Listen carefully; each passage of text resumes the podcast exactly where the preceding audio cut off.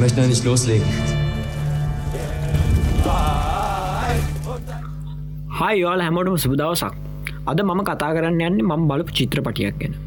මේ චිත්‍රපටියට පාදක වෙලා තියන් එදා සමසි විසි නමේදී එරික් මාරයා රිමාක් කියන ජර්මන් ජාතික නවකතාකරු විසින් ලියපු ඉම් වෙස්ටන් නිියච් නොයිස් කියන නවකතාව.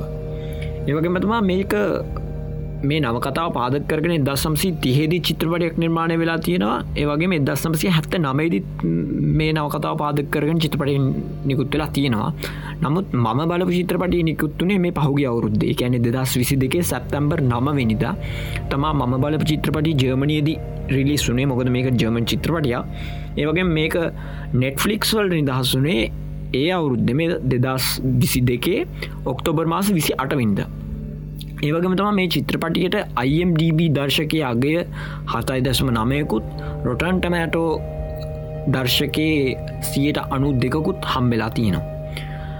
මේ කතායි විස්තර වෙන්නේ පළවෙනි ලෝක යුද්ධේ අවසාන කාලය ගැන. ඇත්තරම් මේකේ ජෝනර එක ගත්තොත් එහෙම මේ චිත්‍රපටිය මේක වෝ කියන ජෝනර එකේ තියෙන චිත්‍රපටියක් ඇත්තරම මේක වෝ වෝනමේ ගැන ඇන්ටිවෝ කාන්ඩේට අයත්වෙන චිත්‍රපටියක් මේක මේ චිත්‍රපටිය ඉතාම සංවේදී චිත්‍රපටියක් ගොඩාක් සංවේදී දර්ශන් තියෙනවා. මේක කියැනේ සාමාන්‍ය මනුස්සෙට කිය රෙකමන්ඩ් කරන්න බෑ අනිවාරෙන් බලන්න කියලා. නමුත් මොකද ඒක තියෙන ඉතාමත් සංවේදීකම නිසා නමුත් මම හිතනවා කට්ටිය බැලුවොත් හොඳයි මේ චිත්‍රපටිය. මොකද මේක බලුවොත් හෙම වාලා මිනිස්සු ගැන හිතන විදිිය මිනිස්සුන්ට සලකන විදිහ ඒ වගේ ගොඩාක් ඔයාලගේ ජීවිතය තියෙන දේවල් වෙනස් වෙයි. ඔයාලට අලුත් විදිහකට සමාජයේ දිහා තමන්ගේ අසල් වැසිය දිහා තමන්ඉන්න යාලූ දිහා තමන්ගේ පවුලේ අය දිහා වෙනස් මානයකින් වෙනත් කෝනයකින් බලන්න පුළුවන් වෙයි. ඒක නිසා ඔයාලට පුළුවන්නම් මේ චිත්‍රපටි හොයාගෙන බලන්ඩ මේක නම තමා all quite on the western front. මේ චිත්‍රපටිය කතාව ගැන මම කියන්න මොකද මේක මේ චිත්‍රපටිය කතාවාල දැනගත්ත කියලා මේක වාල බලන දවසකට ස්පොයිල් වෙන්න නෑ. කියන්න වාලට එපා වෙන්න මේ චිත්‍රපටිය කතාව කලින් දැනගත්ත කියලා. මේ චිත්‍රපටියදී කතාව පාදක වෙලා තියෙන්නේ පෝල් බොයිම කියන අවුරුදු දාහත් හැවරි තරුණෙක් කොට මේ තරුණයා ඒ දවස්වල වෙද්දි ඉස්කෝල යන තරුණේ. මේ මම මුලිම කියන්න මේ සිදුවීම සිද්ධ වෙන්න එදසම්සි දා. හතේදී එකන පළවෙනි ලෝක යුද්ධය අවසාන භාගයේදී. මේකට පාදක වෙන ඒ පෝල් බොයිම කියන තරුණයා ඒ කාල වෙද්දි ස්කෝල යනවා. එයාගේ යාලුවන ඇල්බට් ක්‍රෝ් ෆ්‍රන්ස් මියලර්සා ලුඩවික් බෙම් තමා යාගේ යාලුවෙන් ස්කෝල යාලු මෙයාලකට එක දවසක් ස්කෝලට එන හමුදා නිලධාරියෙක් තමන් හමුදාවට ලැබුණම තමන් හමුදාවට බැඳුනයින් පස්සේ තමන්ට හම්බෙන වරප්‍රසාද ඒ වගේම තමන් තමන්ගේ මාතෘභූමිය. සමවෙන්න ජර්මණයේදී ඒ කාලෙදී ජර්මණී තමන්ගරට කියන පීතෘභූමී කියලා. එක මාතෘභූමිය මේ යාලගේ පීතෘභූමිය කියල කියන්නේ. තින් තමන්ගේ පීතෘභූමියට සේවය කරපාම එයාලට ලැබෙන වරප්‍රසාද එයාලා වීරයෙක් වෙන ඇති. ඒ කියන්නේ යුද්ධ වීරෙක් විදියට එයාලට ලොකු කීර්තියක් අත්වෙනවා කියලා එයාලට කන්වින්ස් කරන එකැන යාලට කියනවා ඒවගේ මගනා නිලෑන්දුමක් බයිනෙත්තු සවිකරපු ලස්සන G98 කියන තුවක්කුවක්. ඒ වගේම යුද්ධ අවසානයේදී පපුුවේ පපුුවේ පලන්දපු යකඩ යකඩ බැජ් ඒ වගේම ගෞරවනී අසිපත එයාට හම්බෙන ඒ වගේ හැම දෙයක් ගැනම අතිශයෝක්තිීම් වරණා කල්ලා ඒ ළමයින්ගේ බ්‍රේන් වොෂ් කල්ලා එයාලාව කැමති කරගන්නවා යුද පෙරමුන්ටයන්ඩ ඇත්තනම මෙහෙම මේ එදදාස් නමසි දා හතවෙද්දි ජර්මන් හමුදාවට බඳවගන්න කට්ටියට හමුදා පුහුණුවත් ලබා දෙන්නේ නෑ. මොකද මේ කාලේ වෙද්දි ජර්මණය යුද්ධය පැරදීමට ඒකැන පැරදීගෙනෙන කාලය යුද්ධය ප්‍රංශය විසින් නිතාමත් දැඩි ප්‍රහාර එල්ල කරන නිසා යුද්ධය පැරදීමට පැරදිීගෙනෙන කාලෙතම මේ දසමසි දා හත්ත කියන්නෙත ඒක නිසා මේ පෝල් බ්‍රොයිමට සරලවම යුද්ධ පුහුණුව එහෙම ගොඩක් ලොකුවට හම්බෙන්නේ නැහැ. ඉතින් මේ චිත්‍රපටිය වට පුරාවටම දිවෙන්නේ මේ පෝල් බොයිම කියන ඒ තරුණයා යුද්ධ පිටියදී ලබාගන්න ඇත්දැකීම් එයා කොහොමද ට්‍රන්ස්ව වෙන්න? කලින් මිනිහෙක්ට වෙඩිතියාගණඩ බැරුව ඉන්න ඒ තරුණ කොල්ල අන්තිමේට මිනිස්සු මරන්ඩ පුරුදු වෙන්න කොහොමද? ඒ තරමට එයාගේ මොලේ කන්වර්ට් වෙන්නේ කොහොමද? එන්න ඒ කතාවතමා මේ චිත්‍රපටි පුරාවටම දිවෙන්නේ. ඒ වුනාට දැම් මම මෙහෙම කියද්දිවාලට හිතන ඇති මේක බෝරින් කතාවක්න නිකං කොල්ලෙක් යුද්ධය යන දෙයක් ගැන තියෙන් කියලා. එහෙම නෑ මට මේක වාලට වචනවලින් විස්තර කරන්න බෑ. මේක තියෙන සුන්දරත්වය මේ චිත්‍රපටි තියෙන් ලස්සන ගැන. මට ඉතින් රෙකමඩ් කරන්න තියන්නේ වාල් පුලන්න හොයලා බලන්න මේක. මේකේ මේ චිත්‍රපටිය හොඳටම පැහැදිලි කරලා තියෙනවා යුද්ධේ තියෙන භයානක්කම ඒ වගේම තම මේක හොඳට ලස්සන්ට පැපෙන්න්නනවා එදසමසි දා හත්තේදී ඒ ඒ කාල තිබ තාක්ෂණයත් එක්ක ඒ කාලෙ තිබ යුද්ධ උපක්‍රම. එකැන මේක එක් තැනකති පෙන්න්නනවා මිනිස්සුන්ම ප්‍රංශ හමුදා විසින් ගිනි විදන යන්ත්‍ර ගෙනල්ලා. ගිනි විදන යන්ත්‍රයක් ඒක. ඒක ගෙනල්ල මිනිස්සුම පණපිටින් පුලුස්සන විදිහ.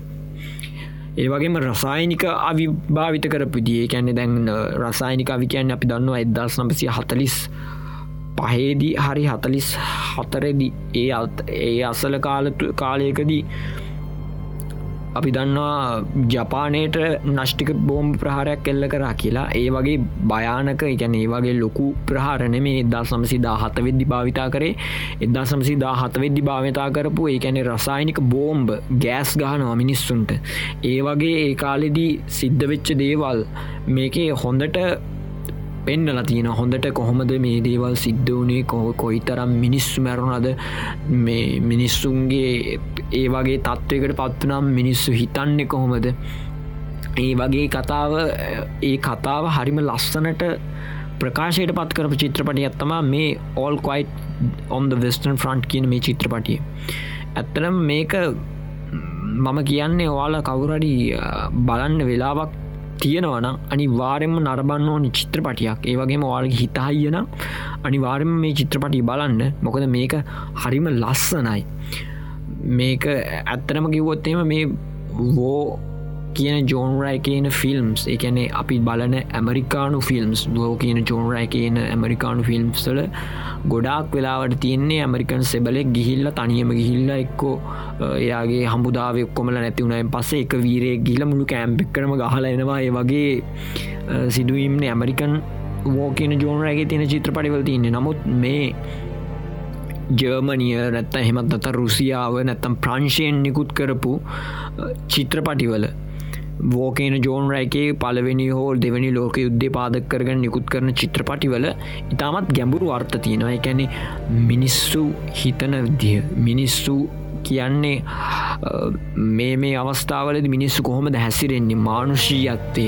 ඒ වගේම තමා ඒක නැතිවෙලා තිබ්බ විදි ඒකැන මිනිස්සුන්ටගේ අතරේ මානුෂීයත්වේ නැතිවෙලා ආත්මාර්ථකාමීත්කම ඒකැන පරාර්ථකාමීකමක් නැතුව තමන්ට විතරක් තමන් දේවල් කරගන්න විදිහ හෙමත් නැත්තන් තව ඒ කාලෙ තිබ්බ ආහාර හිංගතාවේ නිසා මිනිස්සු අතට අහුවෙන හැම දෙයක්ම කාපු විදි ඒ වගේ දේවල් හොඳ ලස්සනට අමුතු මට්ටමකින් ප්‍රකාශ කරන චිත්‍රපටි තමා ඒ රටවල්ලින් නිකුත්න ගැන ජර්මණය හෙමත් නැත්තම් ප්‍රංශය රුසියාව ඒ වගේ රටවල්ලින් නිකුත් කරන වෝ ජෝන් රෑගේ තින චිත්‍රපටිවල් තිය ඉතින් ම වාල්ට රෙකමෙන්ට් කරනවා ඔයාලට වෙලාවත් තියෙනවන එමත් නැතන් ඔයාලා ඊළඟට ෆිල්ම් එකක් බලන්ඩ තෝරගනිද්දි පොඩ්ඩක් ඒ වෝකයන ජෝන්ර එක ඇමරිකාවෙන් නැතුව වෙනත් රටකින් නිකුත් කරපු චිත්‍රපටියකුත් බලන්න කියලා. මමත් බලාපොරත්තුන ඉස්රහටත් මේ පොඩ්කාස්ටගේදී තව මම බලපු මේ ඇමරිකන් නැතුව වෙන රටකින් නිකුත් කරපු වෝකයන ජෝන්රයක චිත්‍රපටියක් ගැන කතා කරන්න. මොකද මේ චිත්‍රපටිවලින් ජීවිතවලට ගන්න දෙයක් තියෙනවා. ඒ කියන්නේ ඇතමකොත්තෙන් මම මේ අද කතා කරපු ඕල්කොයිට් ඔන්ද වෙස්ටන් ෆ්‍රන්ට් කියන මේ චිත්‍රපටයේදී ඒ අපිට එක පාරක් බලලිවරලා මොකක්කරවාල බලන ප්ලේර් එක හරි නැත්තන් ටීව හරි ඕෆ් කල්ල දාලා නිකං ඉන්න බැහැ මොකොද අපිට ආයාය කල්පනා වෙනවා මේක තිබ්බ මෙහෙම මෙහෙම සිද්ධියත් තිබ්බ මේ විදියට තමා මිනිස් හැසිරෙන්න මේ වගේ අවස්ථාවකදී. ඒ වගේ ගොඩාක් ලොකු ෆිලෝසොපිය එකක් මේ චිත්‍රපටි ඇතුළේ ගැබ්වෙලා තියෙනවා. ගැන ඒක නිකම් බල ඔ කල දාන පුළන් විදි චිත්‍රපටි නෙමේ මේ රටවල්වලින් නිකුත්වෙන චිත්‍රපටි. ඒවා හරි ගැඹුරු අර්ථතියන චිත්‍රපටි. ඉතින්ම බලාපොරත්වෙනවා මේ වගේ චිත්‍රපටියක් තවත් පාරක්වාල්ට අරන්ගෙන්ද එනම් එම චිත්‍රපටියකින් හම්බෙනකල් ඔයාල හැම්බොටම ජයවේවා මම රශෝදසෙන් විරක්.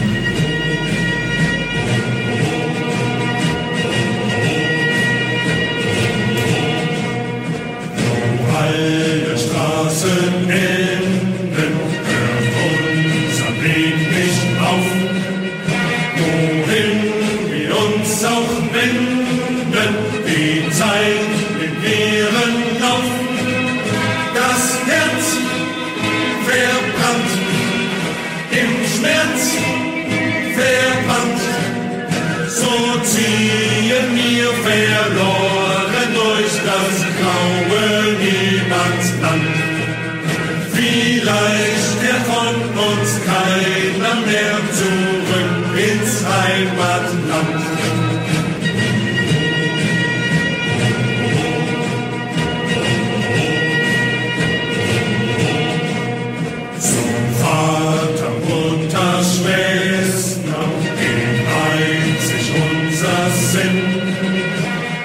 come.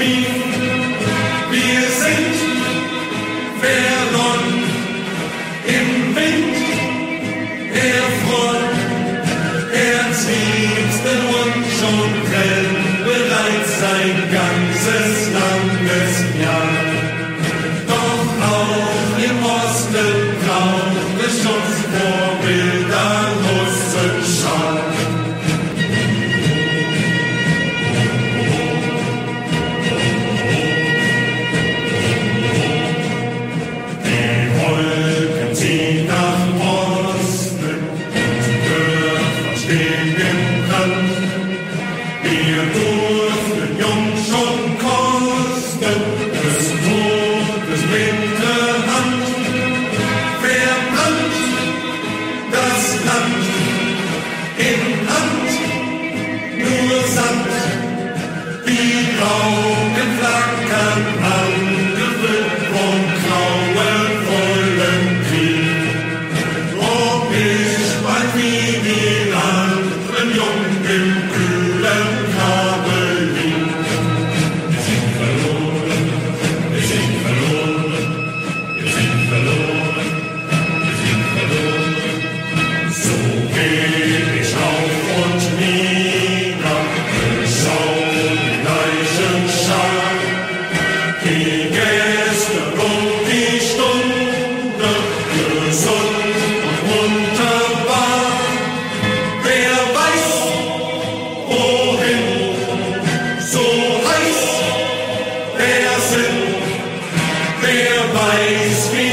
Amen.